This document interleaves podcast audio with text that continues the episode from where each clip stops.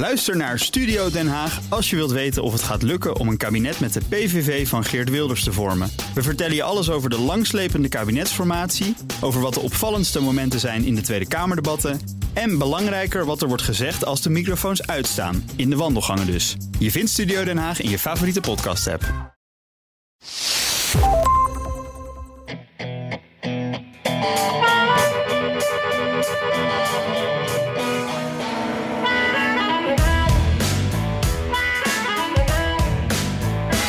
Midden in de chaos van protest, een leger aan agenten en een ware mediastorm, gebeurde er in een gerechtsgebouw in New York iets wat nog nooit eerder gebeurd was. There it is, about 5 seconds, but 5 seconds of history in this country. The first time we have ever seen a president, former or current, criminally charged. We know he's already been booked. He is a criminal defendant entering a courtroom. Donald Trump, ex-president en huidig presidentskandidaat, is de eerste voormalig president ooit die strafrechtelijk vervolgd wordt. Ik ben Jan Posma aan mijn eettafel in Washington D.C. voor aflevering 174 van de Amerika-podcast. Ik heb in een kop extra sterke koffie staan. Ik ben net terug uit New York en het voelt alsof daar een soort Trump-trein over me heen is gedenderd. Het was een gekkenhuis daar. En mijn naam is Bernd Hammelburg. Ik zit ook aan mijn eettafel. Ik heb logés. Dus Studio Hammelburg is even een slaapplek geworden. Dus eigenlijk net zoals mijn maatje Jan aan de keukentafel met een kop koffie. Ja, wat goed. Dan kunnen we elkaar een hand geven, Bernard. En ik kreeg al een paar berichtjes van vaste luisteraars die zeiden van waar blijft die podcast nou? En dat heeft te maken, de lichte vertraging hier met het verkeer vandaag, hè? Verkeer, ja. We hadden voor BNR de Wereld en een aantal andere programma's, dus Zaken Doen en Wereldveroveraars, die kwamen allemaal live in Rotterdam in de haven, in een prachtig gebouw trouwens. En dat werd gesponsord door een aantal van BNR-sponsors, dus wij vonden het leuk om daar vandaan uit te zenden. Dus we dachten, nou gaan we even heen en weer naar Rotterdam, wat maakt dat nou uit? En op de terugweg kwamen wij terecht, ja, hoe moet ik het zeggen, in de moeder van alle files, zal ik maar zeggen. Ja. Nederland had op dat moment 1400 kilometer aan file. En dat concentreerde zich allemaal om Amsterdam, om Rotterdam. Ja, echt zo. Daar was een tunnel buiten gebruik en daardoor dan ontstaat wat je noemt een verkeersinfarct. En dat was duidelijk het geval. Dus het heeft mij vier uur gekost om van Rotterdam terug te rijden naar Amsterdam. Wat een ellende. Ja. Dus vandaar zijn we het later. Ja. Excuus aan de luisteraar, maar we zijn gestraft. Ja. En je hebt dus ook een extra sterk kopje koffie voor je, denk ik. Moeten we nog een beetje stil zijn voor de logés of zijn die allemaal nog wakker in huis? Die zijn eventjes bij een vriendinnetje van mijn kleindochter. Dus hopelijk hebben we nog heel even rust. En anders horen we het wel. Precies. Dan komen ze lekker aanschuiven. Als je kindertjes hoort of er gaat een deur open en dicht, dan weet je hoe het komt. Ja, precies. Nou, alleen maar gezellig natuurlijk. Hey, en iedereen heeft natuurlijk dat ene nieuwsfeit gevolgd deze week. Ik heb ook weer met verbazing naar de Amerikaanse nieuwszenders gekeken. Want het was echt een circus. Ik vond het heerlijk en vreselijk tegelijk. Hoe heb jij dit gevolgd, Bernard? En ik ben ook wel benieuwd, wat vond je van wat je zag? Nou, ik heb hetzelfde gedaan. Ik gebruik dan de website Planet News. En dan kun je, Fox op aanklikken en CNN en MSNBC. Dus ik kan eigenlijk heen en weer schakelen. Dat heb ik ook voortdurend gedaan. Want mijn grootste vraag was niet alleen hoe en wat, maar ook hoe. Hoe de verschillende stations daarmee omgingen. Dus op die manier heb ik gekeken. En ja, het was, nou wil niet zeggen net zo'n groot verhaal als in Amerika, maar ook in Nederland was het echt een groot verhaal. Want ja, elke stap die Trump deed, elke voorbereiding, iedereen die maar een gerucht had. Op een bepaald moment kwam dat gerucht van er komen wel 34 aanklachten tegen Trump. Nou, dat was in Nederland ook heel groot nieuws. En we hebben natuurlijk jou ook heel veel gehoord op BNR. Voor mij was het, het had een aantal aspecten. Hoe pakken die drie toch volstrekt verschillende zenders het aan? En natuurlijk de kijken naar De krantensites, de New York Times opende ermee over de volle breedte van de voorpagina met een grote vette letter. Dat doen ze echt altijd alleen maar bij heel groot nieuws. Dus dat soort dingen vielen me op. En natuurlijk ook inhoudelijk, maar goed, daar komen we nog wel even over te spreken. Maar de inhoud, ja, wat gebeurde er nou precies? Wat zou er wanneer zou het dan gebeuren? En we eindeloos wachten tot ze dan naar buiten kwamen. En dan een foto die dan in beeld kwam van een nors kijkende Trump tussen zijn advocaten. Ja. Dus allemaal indrukken en wachten op wat er nou precies zou gebeuren. Ja, precies. En dat wachten, dat was hier ook wel de sleutel. En dat was dus waar ik tegelijkertijd wat van genoot en een beetje van, ook vreselijk vond bij tijd en wijle. Want we zagen hier echt in Amerika elke stap van Trump. Het moment dat hij van Mar-a-Lago wegging, er stonden camera's bij de poort. De helikopters hingen daarna boven zijn motorcade richting het vliegveld. Toen hij opsteeg, toen kregen we allemaal alertjes hier van de Amerikaanse nieuwszenders. En zo ging dat de hele reis door. En hij reisde natuurlijk de dag ervoor naar New York toe. Dus het was over 2 dagen eigenlijk uitgespreid allemaal. En ongelooflijk veel speculatie, want we wisten natuurlijk maar zo weinig. En al die uren aan tv moesten gevuld worden. Ja. En ook Bernard, hier hebben we het wel vaker over, hè? Maar de term historisch, die toch enigszins aan inflatie onderhevig is. Dit was natuurlijk historisch, maar ik heb dat woord zo ongelooflijk vaak gehoord. Ja, elke commentator op elk van de nieuwsstations gebruikte dat woord minstens 7 keer per minuut. Dus precies. Het was niet te geloven. Ik ben het helemaal met je eens. En inderdaad, dit is natuurlijk historisch. Want het is, zoals je aan het begin van de podcast al zei, nog nooit eerder gebeurd, zoiets als dit. Dus ja, dan is het per definitie historisch. Maar ja, en dan, wat jij ook zei, dat al die deskundigen. En dat is altijd heel grappig, want het zijn natuurlijk mensen uit de advocatuur, maar ook een voormalige aanklager en een voormalige medewerker van Trump en een voormalige medewerker van de officier van justitie enzovoort. Allemaal mensen die dus dit soort werk hebben gedaan, de hoofdrolspelers kennen, maar er uiteraard helemaal 0,0 meer over weten dan wij op dat moment. Echt niks. Ja, nee, klopt. En die worden dan eindeloos aangekondigd. Ja, en dan is al dat gedoe over. En hoe moet dat nou? Want hij komt dan een gerechtsgebouw binnen met de Secret Service, hè, zijn beveiligers. Dat kan niet anders. En wordt er dan een mugshot gemaakt? Ja of nee? En moeten ze vingerafdrukken worden genomen? Ja of nee? Daar werd maar over gespeculeerd. Dus ik gebruik die term graag en vaak. Maar voor mij, ik zat gewoon naar een paar afleveringen van een grappige Netflix-serie te kijken. Ja, precies.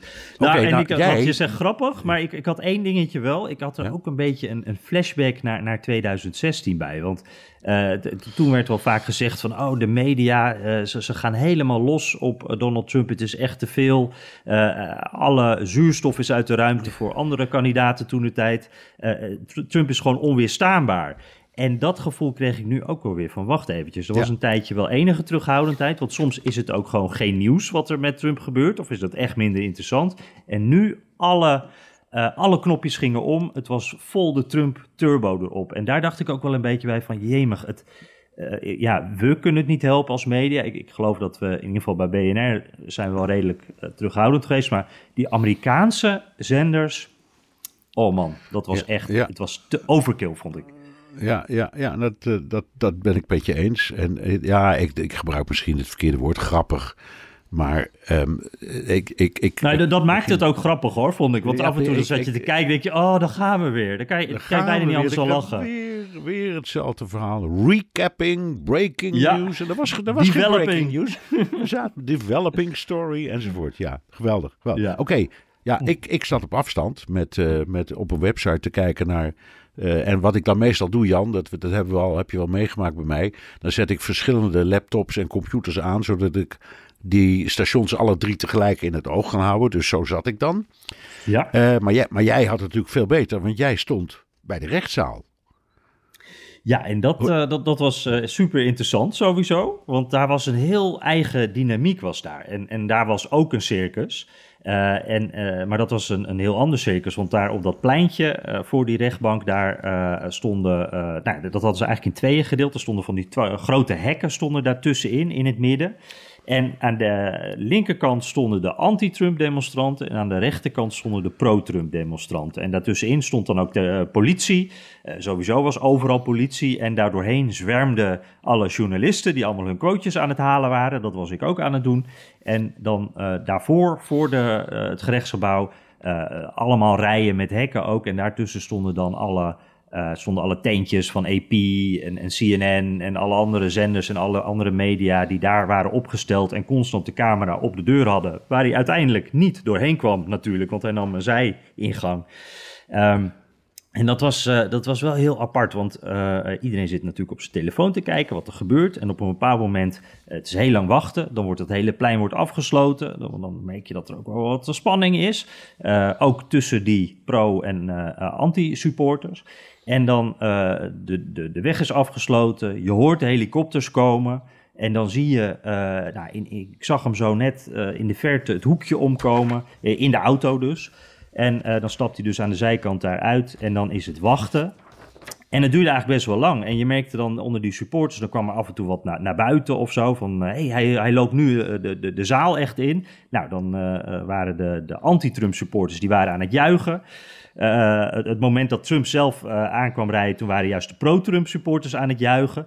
En het was daar gewoon een soort voetbalwedstrijd eigenlijk, een soort circus. En ook als je met die mensen dus praat... Dat zijn echt supporters in de zin van, dat hebben we wel eens vaker die vergelijking gemaakt, voetbalsupporters die geloven in hun clubje, in hun Trump of juist niet in Trump. En argumenten maken ook niet uit, want ze zijn heel, heel, heel overtuigd van hun gelijk. Hij is schuldig of hij is onschuldig en dit is terecht of dit is onterecht. Ja, en dat dus het was een flinke ervaring. Het maakte dus ook niet uit of we al precies wisten waar het om ging, want op dat moment wisten we dat niet toen jullie daar allemaal stonden te wachten. Nee, klopt. En dat duurde eigenlijk best wel lang. En het viel mij ook op, want wij als journalisten stonden natuurlijk allemaal te kijken, te verversen en te luisteren in onze oordopjes van wat er op dat moment gaande was. En van de mensen die er meer van wisten, want er mochten maar echt een handjevol journalisten naar binnen. Dus verreweg de meeste niet. En dat die supporters eigenlijk ook niet zo boeide. Die gingen gewoon door met schreeuwen naar elkaar. En met dat circus dus eigenlijk. Het was echt ook een beetje carnaval. Er waren mensen, ik heb echt wel 5 mensen verkleed als Trump. In de zin van met een Trump-masker op en een gevangenispak aan rond zien lopen. Er reed ook een nep-Trump rond in een limousine met zo'n presidential seal erop. En er reed een... Geweldig! Het was echt heel mooi. Die had de raampjes naar beneden. Zaten allemaal mensen met rode Trump-petjes. En die zwaaiden zo naar buiten. En dat zag er fantastisch uit. Hij zat ook helemaal onder de make-up. Had een heel, dat oranje onnatuurlijke kleurtje had hij ook. Hij leek er ook echt wel op. En daar reed dan een hele grote, zo'n pick-up truck, zo'n verhoogde pick-up truck met allemaal Trump-vlaggen achteraan. En mensen die ook gewoon aandacht aan het zoeken waren, dat was het ook eigenlijk. Dus, het is gelukt, dat mag je wel zeggen. Ja, precies.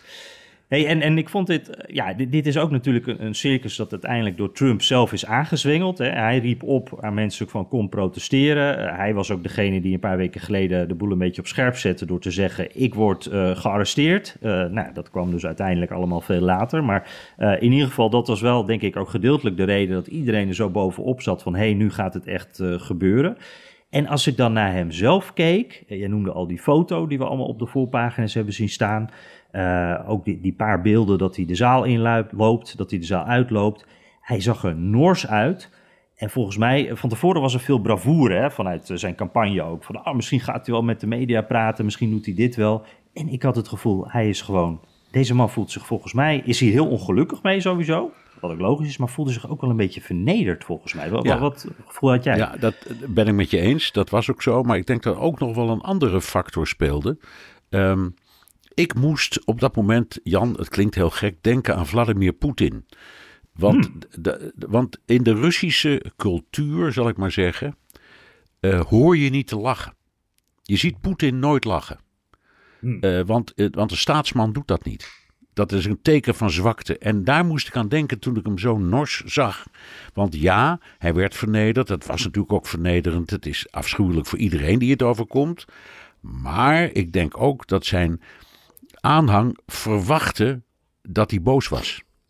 Dat hem onrecht werd aangedaan en dat je dat aan zijn gelaatsuitdrukking en aan zijn, aan zijn lichaamshouding moest kunnen zien. En dat gebeurde. Ja. Dus ik denk dat ook daar wel over is nagedacht. Ja, denk je dat dit dan ook dus een beetje toneelspel was? Of dat dit wel het echte gevoel van hem ook was wat we zagen? Nou, ik denk dat het best echt is. Hij voelt zich A, vernederd en B...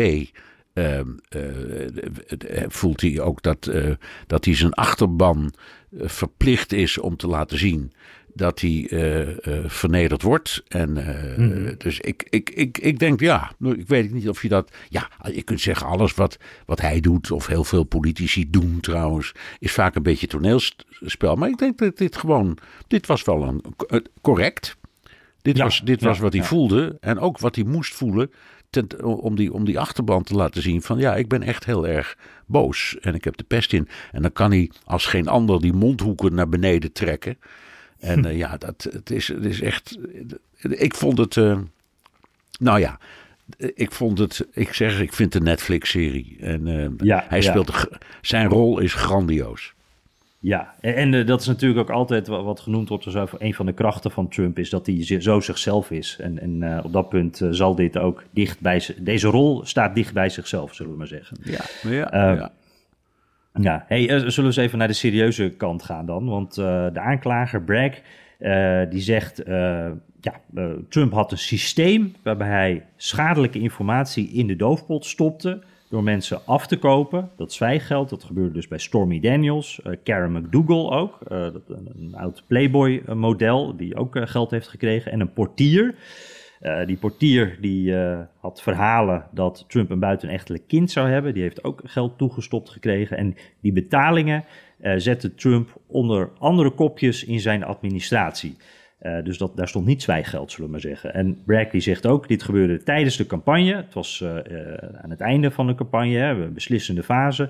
Dus Trump heeft eigenlijk op dat moment informatie weggehouden bij de Amerikaanse kiezer. En er zijn nog heel wat onduidelijkheden over de zaak die Bragg wil bouwen tegen Trump. Juridische deskundigen op tv die waren best wel, die waren underwhelmed, als een woord wat ik vaak hoorde. En dat komt onder meer omdat Bragg als het ware overtredingen wil stapelen of koppelen, hoe je het maar wil zeggen, om het zo tot iets zwaarders te maken. En de kritiek was eigenlijk, je geeft een beginpunt en een eindpunt, maar je vertelt niet hoe je dat gaat doen. Vat ik het zo goed samen? Ja, ik denk dat het klopt, ook juridisch. Dat opbouwen van, ik zal maar zeggen, elke aanklacht is een Lego-steentje. Die zet je bovenop elkaar en op een moment heb je een hele toren van Lego-steentjes. Dat zijn allemaal stukjes van een aanklacht. Als je inderdaad een misdrijf pleegt of een daad verricht om iets te verzwijgen of te verdoezelen, dan is dat een misdrijf, in elk geval onder New Yorks recht. Alleen, de vraag is, Bragg zegt dat allemaal wel, maar er is maar één hele grote en belangrijke vraag. Heeft hij dit zelf gedaan? Heeft hij echt zelf deze opdracht gegeven? Dat is het probleem en daarom zijn er zoveel getuigen gehoord. En daarom is de aanloop van die zaak zo verschrikkelijk lang geweest. En daarom denk ik dat Bragg ook helemaal niet zo sterk staat als hij doet voorkomen. Ik denk dat hij door de omstandigheden gedreven dacht, nou moet het gebeuren. Het kan niet meer langer wachten. Anders is het een afgang voor mij, maar ook voor de stad en de staat New York. Dit gaat niet zo. Maar dat dit allemaal gebeurd is, daar twijfel ik eigenlijk niet aan. Maar de schuldvraag, is Trump daar nu persoonlijk schuldig aan? Nou, dat moet ik hem nog zien bewijzen. Ja, precies. En wat ik daarbij ook interessant vind, want inderdaad, is Trump daar schuldig aan? Maar ook, waarom deed hij dat? Want Bragg die zegt dus, dit heeft duidelijk met de verkiezingen te maken. En een voorbeeld dat heel vaak werd genoemd, was John Edwards, democratische kandidaat in 2008. Die betaalde toen zijn minnares en zijn buitenechtelijke kind betaalde die met campagnegeld. Of tenminste, hij had een externe geldschieter die dat voor hem deed. Die is ook aangeklaagd. Maar toen kon bij die rechtszaak kon de jury niet overtuigd worden dat hij dat voor de campagne deed. Daar kwamen ze maar niet uit. Want hij zei, ja, ik deed dit om persoonlijke reden. Ik had een huwelijk te redden. Ik wil mijn vrouw natuurlijk niet. Ik wil niet dat mijn vrouw dit weet. En nee, ik kan me voorstellen dat bij Trump ook zo kan spelen. Ik denk ook zo. En bovendien, als ik het me goed herinner, had de vrouw van John Edwards een ernstige ziekte. Dus dat maakt het allemaal navranter. En ook begrijpelijker, hoe gek het ook klinkt, dat Edwards zei, ja, dat kunnen we mijn vrouw niet aandoen. Dat wil ik mijn vrouw. Dus daarom heb ik dit allemaal zo gedaan. En ga dan maar eens roepen, nee, dat was eigenlijk om je campagne te beschermen. Dus hij had een goed argument en de jury heeft hem ook gelijk gegeven. Dus dat zou inderdaad, dat zou ook best kunnen zijn. Kijk, toen de affaire met Stormy Daniels speelde, toen was Melania net bevallen van hun zoon. Dus je kan ook zeggen, hij heeft alle mogelijke moeite gedaan om Melania te ontzien, zal ik maar zeggen. Of ervoor te zorgen dat dat haar niet ter oren kwam. En ook andere kwesties. En als dat verhaal van die portier waar is over een buitenechtelijk kind, ja, helemaal. Dus het kan ook persoonlijk zijn. Maar nogmaals, je moet dus aantonen dat het gaat over de campagne. En of dat het gaat over het illegaal betalen van posten in de boekhouding. Hè, die luiden kosten voor de advocaat. Want dat zou een leugen zijn en dat is dan ook een misdrijf. Maar de vraag is en blijft, heeft hij dit zelf gedaan? Heeft hij zelf de opdracht gegeven? En kun je dat bewijzen? Zal nog niet zo makkelijk zijn. Voor een jury bedoel ik hoor. Ja, want een sleutelrol daarbij is ook weggelegd voor Michael Cohen, zijn voormalige advocaat, die natuurlijk al veroordeeld is.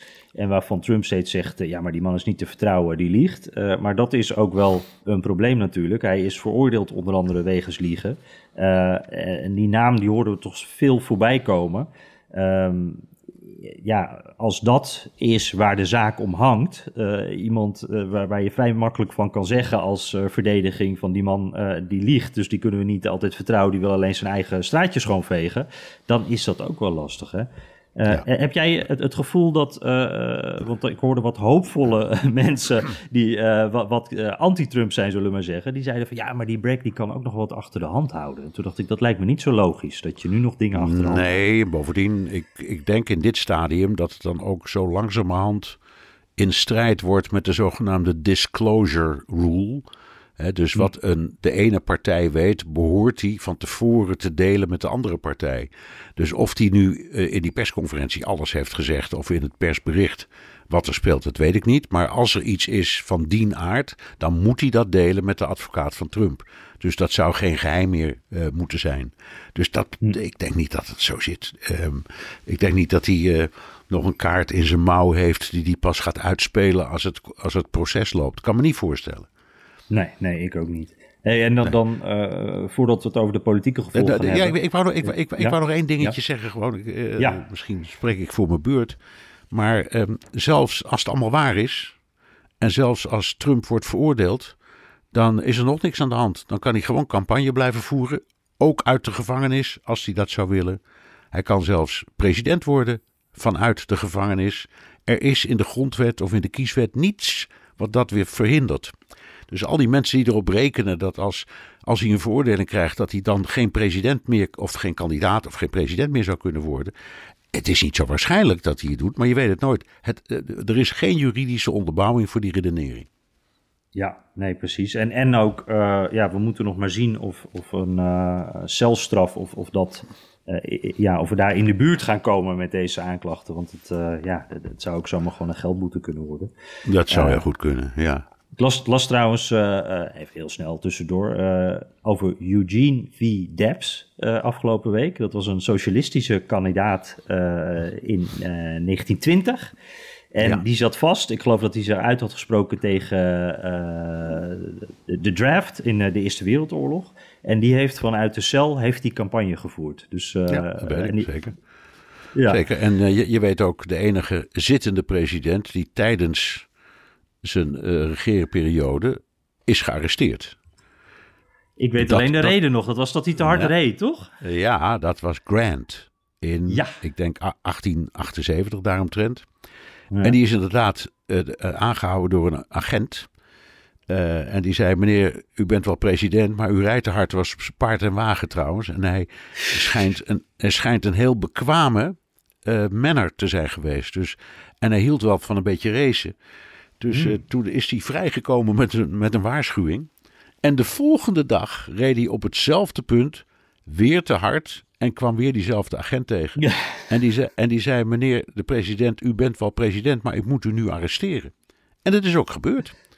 Dus die is naar het bureau gebracht.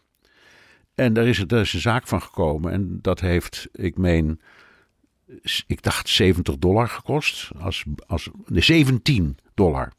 Ik zou zeggen, anders is het een hoge boete, ja. Ja, en als je het omberekent, dan zou dat in huidig geld iets van $700 zijn. Dus hij heeft ook... Oh. En had dus ook een strafblad. Maakt dus allemaal niks uit. Hij is gewoon president gebleven. Ja, precies. Hey, en nou ja, goed, we hadden vorige week, of de week daarvoor, weet ik niet eens meer, maar we hebben het er al eerder over gehad, we hadden al vastgesteld dat het allemaal wel klein bier is voor een historische eerste strafzaak tegen een president. Laten we eens naar die politieke gevolgen kijken, hè? Want daar speelt dat enorm mee. Van is dit nou terecht dat Trump hiervoor wordt aangeklaagd? Hij ging dinsdagavond vanuit Mar-a-Lago flink tekeer. En hij maakt het duidelijk zoals hij het altijd heel duidelijk maakt. Hij is het slachtoffer. And I never thought anything like this could happen in America. Never thought it could happen. The only crime that I have committed is to fearlessly defend our nation from those who seek to destroy it. En de Trump-campagne zet hier ook vol op in, op dat slachtofferschap, dat martelaarschap eigenlijk. Met ook t-shirts, met een gefotoshopte mugshot erop, met daaronder Innocent. $47 kosten ze, kan je ze kopen. En ik heb wel het gevoel, als ik in ieder geval zag de mensen die daar voor het gerechtsgebouw stonden, en dat zijn wel de fanatiekeren, maar daar werkte dat wel echt. Wat voor gevoel heb jij daarbij? Want daar wordt natuurlijk ook enorm veel over gespeculeerd van, heeft hij hier nou voordeel van politiek gezien? En nou ja, die achterban is wel wakker, dat weten we wel. Maar wat zou de zwevende kiezer hiervan vinden, denk je? Ja, dat is een hele moeilijke vraag, omdat ik zo veel moeite heb op het ogenblik met te begrijpen wie nou een zwevende kiezer is. Er zijn er niet veel meer sowieso, hè? Nee. Er zijn allerlei peilingen over. Wat vinden democraten hiervan? Wat vinden republikeinen hiervan? Wat vindt de gemiddelde Amerikaan? Een heel belangrijke vraag. Volgens een peiling van CNN vindt 60% van de Amerikanen terecht dat hij wordt vervolgd. Maar ook dat zegt niks, want dan weet ik nog steeds niet, en jij ook niet, ik denk niemand, wie is nou die zwevende kiezer? Het waren er bij de laatste presidentsverkiezingen opmerkelijk weinig. Ik weet nog dat jij en ik in die nachtelijke uitzending ook steeds zeiden, als je naar die cijfers kijkt, dan bijna iedereen, dat was een hele hoge opkomst. En er is goed gestemd, dus er waren niet zoveel zwevers, denk ik. Ik weet het gewoon niet. Ik weet niet hoe je ermee moet omgaan, maar ik betwijfel of dit zwevers nu echt beïnvloedt. En veel belangrijker, er zijn nog geen verkiezingen. De echte campagne begint pas in februari met de eerste voorverkiezingen. En tot die tijd is het alleen maar, je hebt wel campagne voeren, maar tegen die tijd kan je pas zien wat de effecten van al die dingen zijn. En of, dat weten we helemaal nog niet op dit moment, de andere rechtszaken die tegen hem lopen ook al aanklachten of behandeling hebben bereikt. Weten we nog niet. Nee, wat we wel weten is dat de eerstvolgende inhoudelijke behandeling, die staat voor december gepland. En dan zitten we wel pal voor het primary seizoen natuurlijk. Dus dat is wel voor hem wel een vervelend moment om dan naar de rechtszaal terug te moeten. Ja, dat is waar. Ja. Hey, en Trump, die deed ook wat hij altijd ook heel goed kan. Hij viel iedereen aan. Hij viel ook de aanklager en de rechter aan. And this is where we are right now. I have a Trump-hating judge with a Trump-hating wife and family whose daughter worked for Kamala Harris. Dit kennen we van hem, maar Bernard, het is ook meestal niet zo handig om de rechter aan te vallen. En de rechter had hem ook al gewaarschuwd, hè? Dus hij ging wel helemaal los. Dat laatste, die rechter had dat eigenlijk heel verstandig geformuleerd. Hij had gezegd aan beide partijen, ga nu niet in statements of zo overdrijven, hou de toon kalm. Hij heeft niet, wat hij had kunnen doen, een zogenaamde gag order kunnen afgeven. Dat had ze gewoon kunnen verbieden om commentaar te leveren op de zaak. Ja, zwijgplicht. Dus dan kon het publiek wel zien wat de aanklacht was, maar ze mochten er zelf niks over zeggen. Daar had die rechter ook voor kunnen kiezen. Dus in dit geval is het in afval tegenover die rechter en ook tegenover de rechtbank of het rechtssysteem nou niet bepaald fatsoenlijk. Als je de ruimte krijgt, als je het zwijgen je niet wordt opgelegd, om dan toch zo tekeer te gaan, want dat deed hij. Maar ja, nogmaals, het gaat om zijn achterban. En het frame van Trump is, de rechtbank is in handen van landverraders, namelijk democraten. En deze meneer Bragg al helemaal en die rechter ook. Dus laat je niks wijsmaken. Ik ben het slachtoffer van een politiek proces. Mm-hmm. En dat is het gevoel dat hij wil meegeven. En ik denk dat hij daarin slaagt. Ja, eigenlijk is zijn redenatie ook, want eigenlijk zegt hij van dit is gewoon zo erg dat op dit moment alles mag. Ik mag gewoon alles doen, want dit is gewoon zo'n groot onrecht.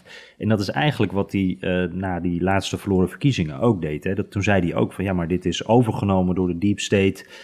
Die uitslag die klopt helemaal niet. We raken ons land kwijt op deze manier. Dat is ook iets wat steeds weer terugkomt. En eigenlijk zegt hij van ja, maar nu is dit is gewoon echt de noodtoestand eigenlijk in Trumps ogen. En daarom mag ik alles doen. En dan mag ik ook bijvoorbeeld heel persoonlijk zo'n rechter aanvallen. Ik vond dat wel, dat is echt intimidatie, vond ik. Hoe hij bijvoorbeeld ook de dochter van die rechter bij naam noemt. Die heeft dan voor verschillende democraten gewerkt. Maar goed, ja, vind maar eens iemand. Je kan voor mij ook zeggen, ik heb ook democratische en republikeinse vrienden. Jij hebt ze ook. Zo kan je iedereen wel verdacht maken. En ook haar, volgens mij zelfs een foto en in ieder geval haar gezicht. Het gezicht van die dochter, die werd ook al op social media door Eric Trump en volgens mij Donald Trump Jr. allebei al gedeeld. En dan denk ik wel bij mezelf, nu gaat hij wel heel ver. Niet? Hier wordt het wel een beetje gevaarlijk ook. Ja, nou ja, het kan leiden tot een reprimande van de rechtbank. Dus de rechtbank zou kunnen ingrijpen, maar ik denk dat ze dat niet doen. Ik denk dat ze dat niet doen. En vergeet ook niet, deze zaak was een voorbereidende zaak en die is nu afgesloten. Het gaat nu naar een andere rechtbank en die gaat het behandelen met een nieuwe jury. Dus het maakt ook niet zo verschrikkelijk veel uit voor de...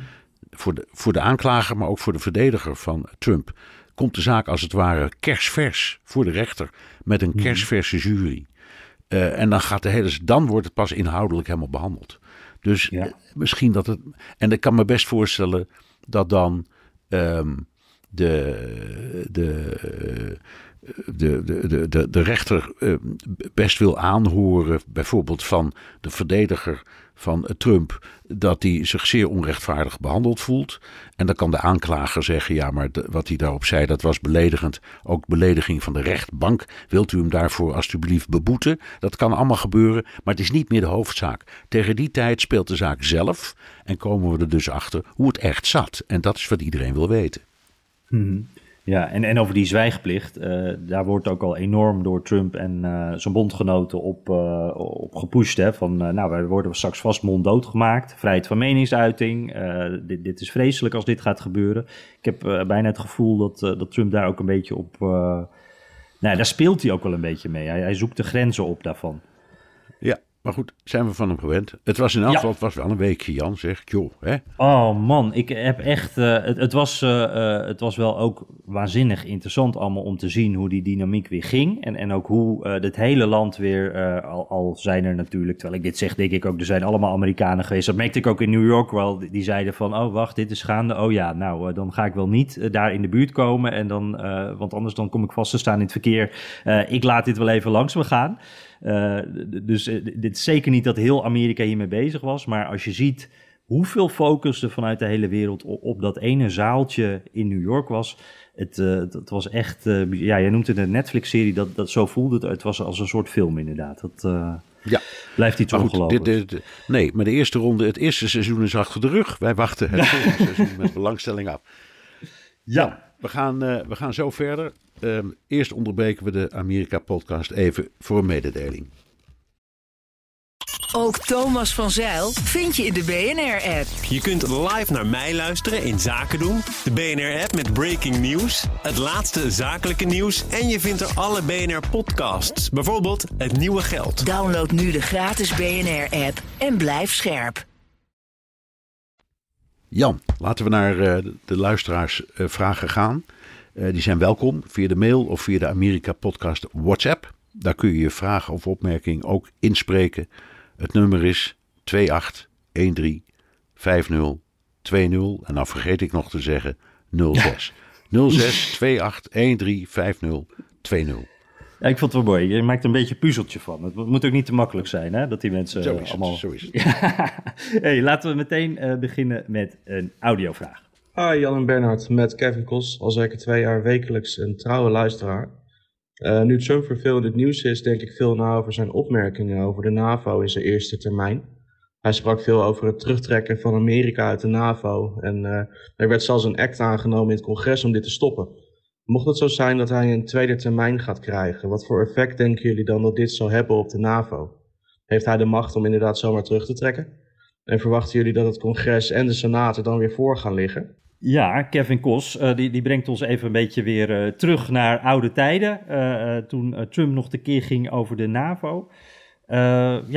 Wat denk je? Hoe staat dat ervoor?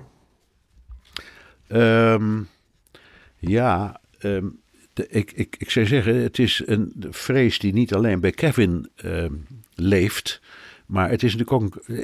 Ik heb voortdurend in BNR De Wereld hebben we het daar vaak over...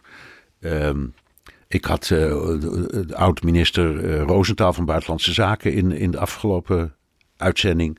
En daar ging het ook heel even over. Ja, wat gebeurt er nu als er een andere...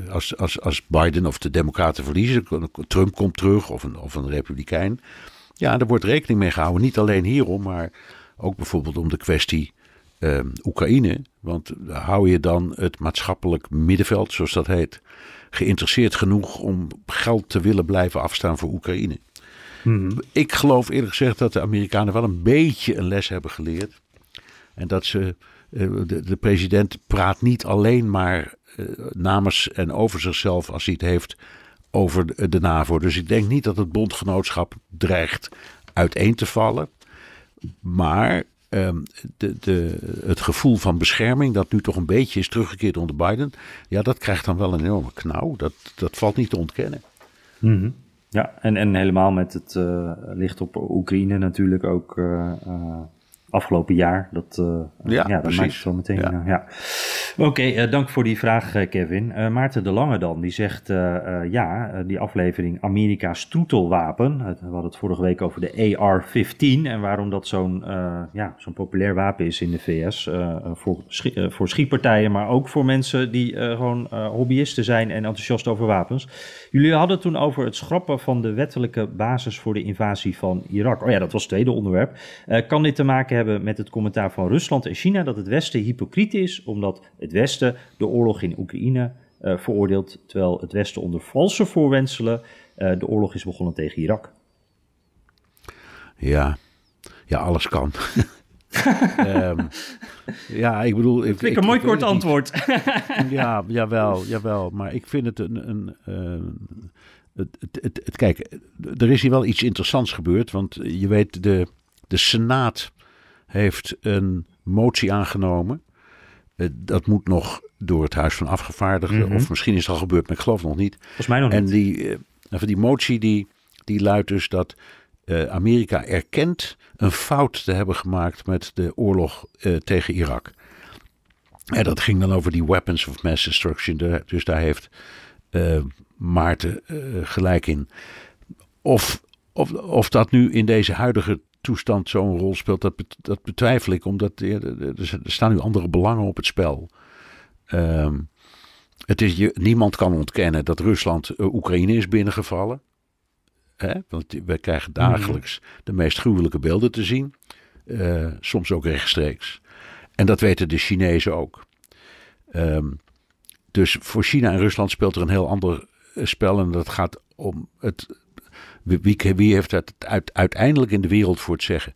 En de Chinezen en ook de Russen die hebben het steeds over het ontstaan van een multipolaire wereld. Dat betekent meer dan één supermacht. Tot nu toe was het dan een unipolaire wereld. We hadden maar één supermacht, Amerika. En dat is waar het een beetje om gaat.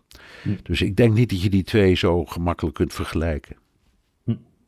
Nou, wel een interessante, bijna ook een beetje filosofische vraag op dat punt in de geopolitiek. Ja, maar ik vind het niet onbelangrijk hoor. Het is best slim.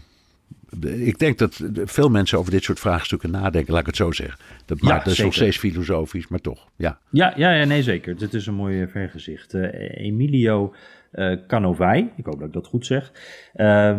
Die wil jou even corrigeren, Bernard. Want jij hebt gezegd dat Rudy Giuliani als burgemeester verantwoordelijk is geweest voor een significante daling van de misdaadcijfers in New York. En hij zegt, Emilio, dat is een mythe die maar al te graag ook door, ik denk Giuliani zelf ook wordt geciteerd.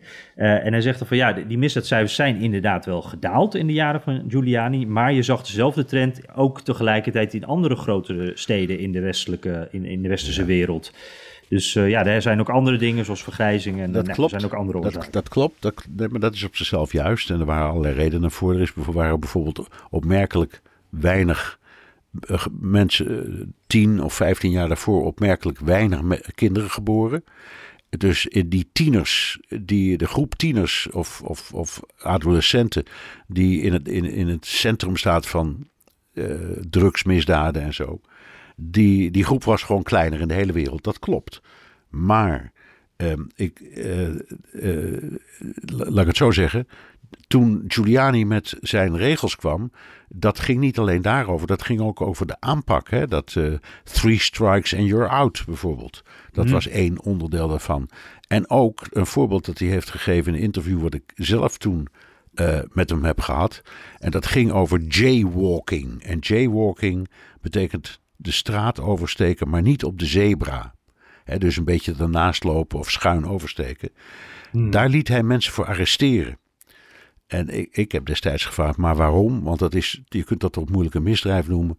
En toen zei hij, omdat als je daaraan begint en je keurt dat goed, dan iemand die dat doet, begrijpt misschien het verschil niet tussen een klein vergrijp en een groot vergrijp.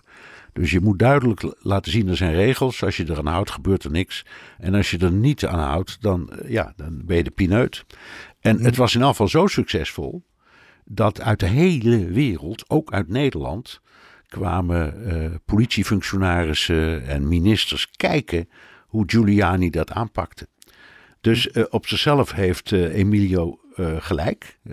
Cijfermatig ging het in de rest van de wereld ook wat minder slecht of wat beter. Maar zijn methode was toch wel heel erg. Iedereen wilde het zien en wilde het uitgelegd krijgen.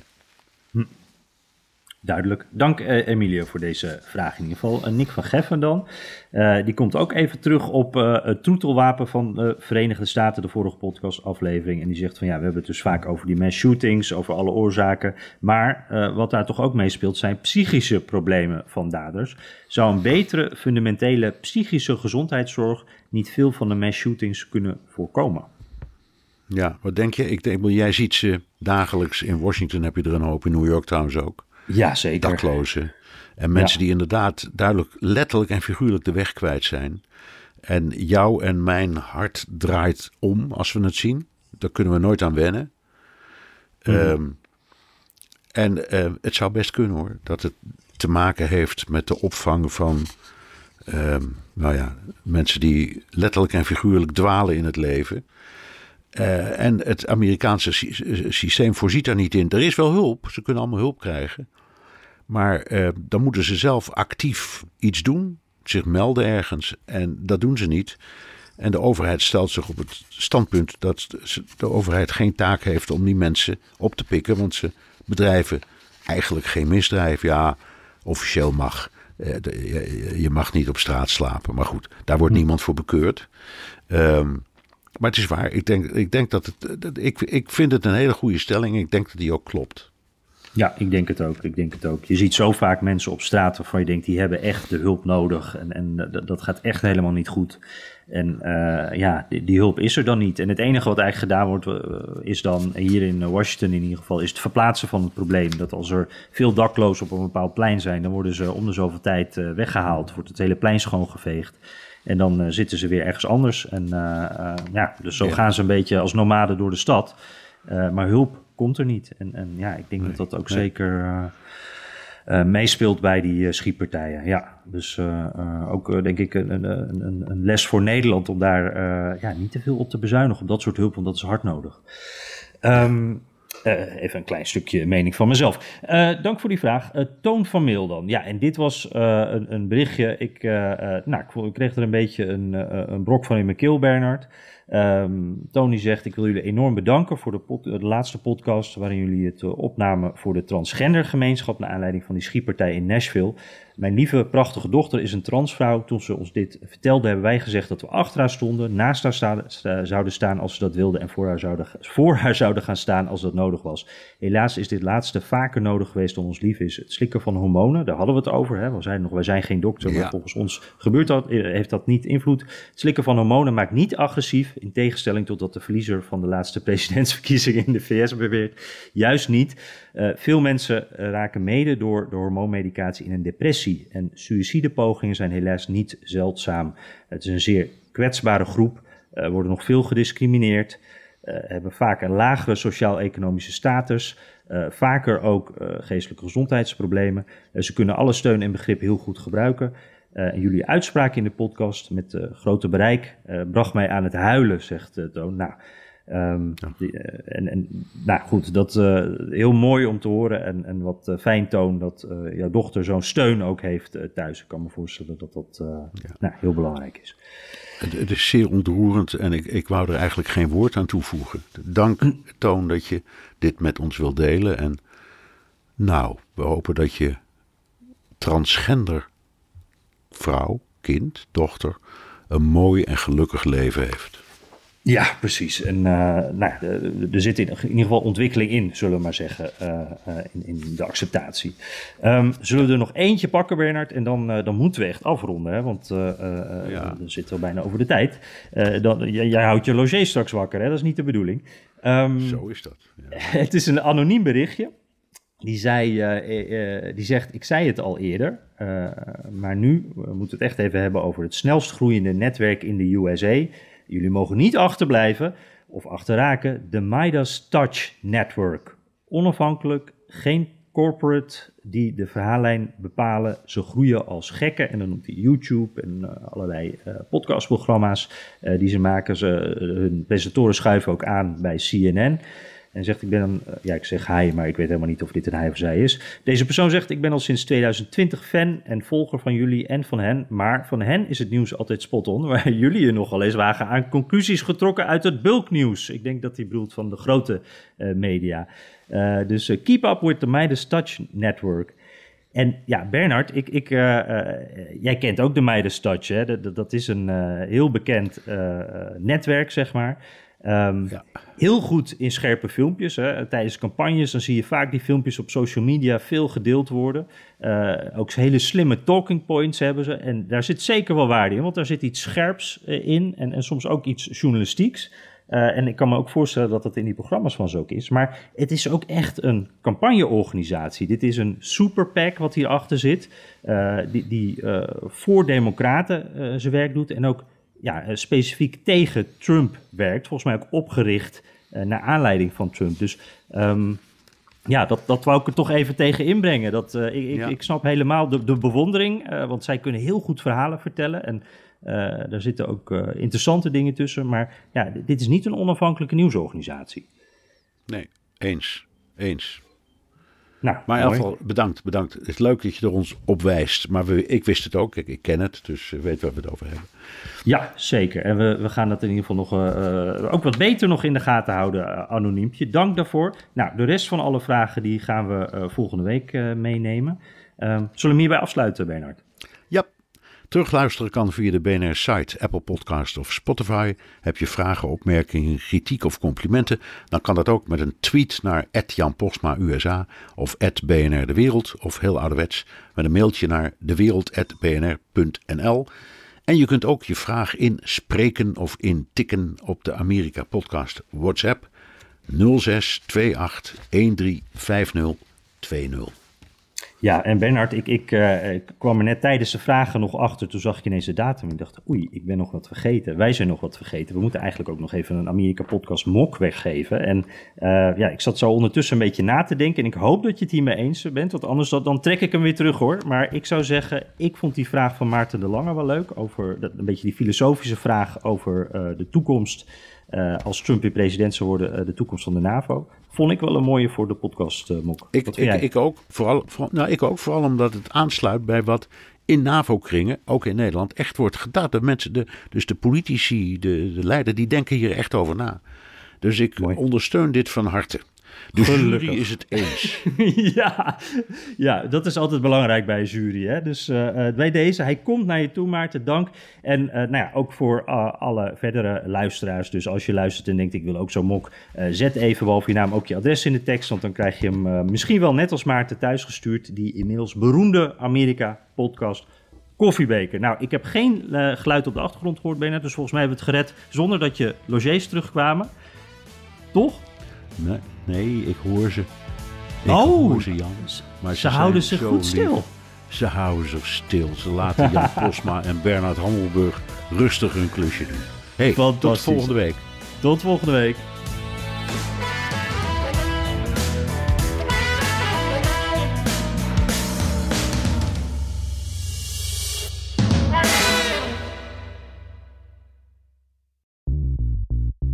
BNR ben je altijd als eerste op de hoogte van het laatste nieuws. Luister dagelijks live via internet. Bas van Werven. En heel langzaam komt de zon op rond dit tijdstip. Je krijgt inzicht in de dag die komt op BNR, het Binnenhof in Nederland en de rest van de wereld. De Ochtendspits. Voor de beste start van je werkdag. Blijf scherp en mis niets.